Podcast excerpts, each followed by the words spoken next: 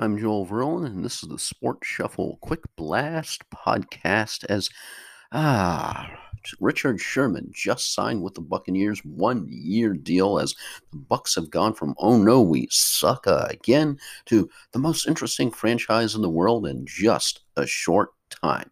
Flashing back to Monday, of course, Dallas just plain pummeled Philly on Monday Night Football, 41 to 21, easily covering the minus four, making this game an over as another long shot better had to have the Cowboys win, which they did easily. And just like that, $100 became 42K plus.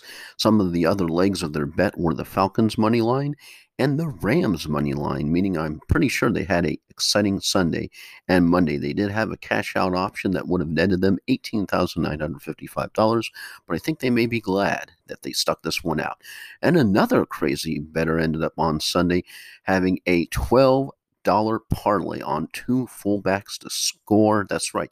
One of them was Alec Ingold of the Raiders, and the other, and I'm pretty sure I'm going to mess this name up, so I'm just going to spell it Kyle Juszczyk, J U S Z C Z Y K. And the quote from the better, yeah, I'm just a big fullbacks guy. Apparently, it was a nice bet that cashed, made them $2,496. Not a bad day for just 12 bucks. Boom. Yeah, how often does that happen? Flashing back to Monday Night Football, of course, a player who was probably probably on your bench like he was on mine surprised everyone as Dalton Schultz had a 26 fantasy point night in PPR, 20 fantasy points in standard.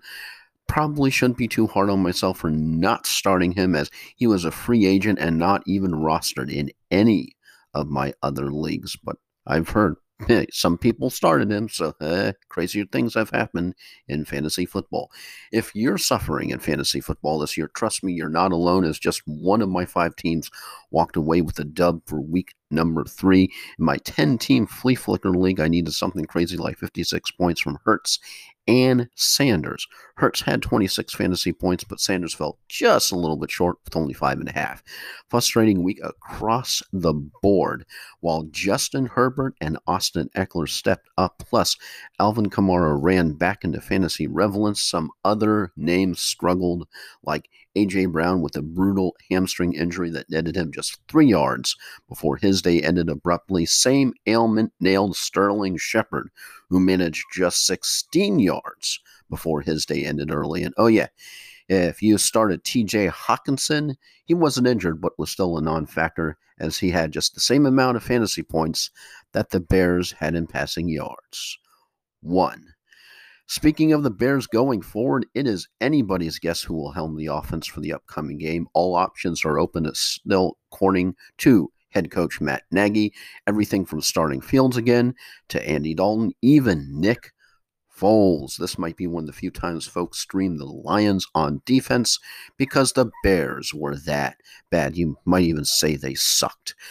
I'm counting down, of course, to Sunday night football, considering Brady is returning to Foxborough. I'm thinking there might just be a little bit of press about this game over the next few days as I am breathlessly, hashtag sarcasm, counting down to that Duval Cincy slobber knocker scheduled for tomorrow night. Might turn out to be a better game than we're all thinking and expecting, but then again, we are, of course, talking about the Jacksonville Jaguars. I'm definitely picking Cincy for that game. Sorry, Duval supporters.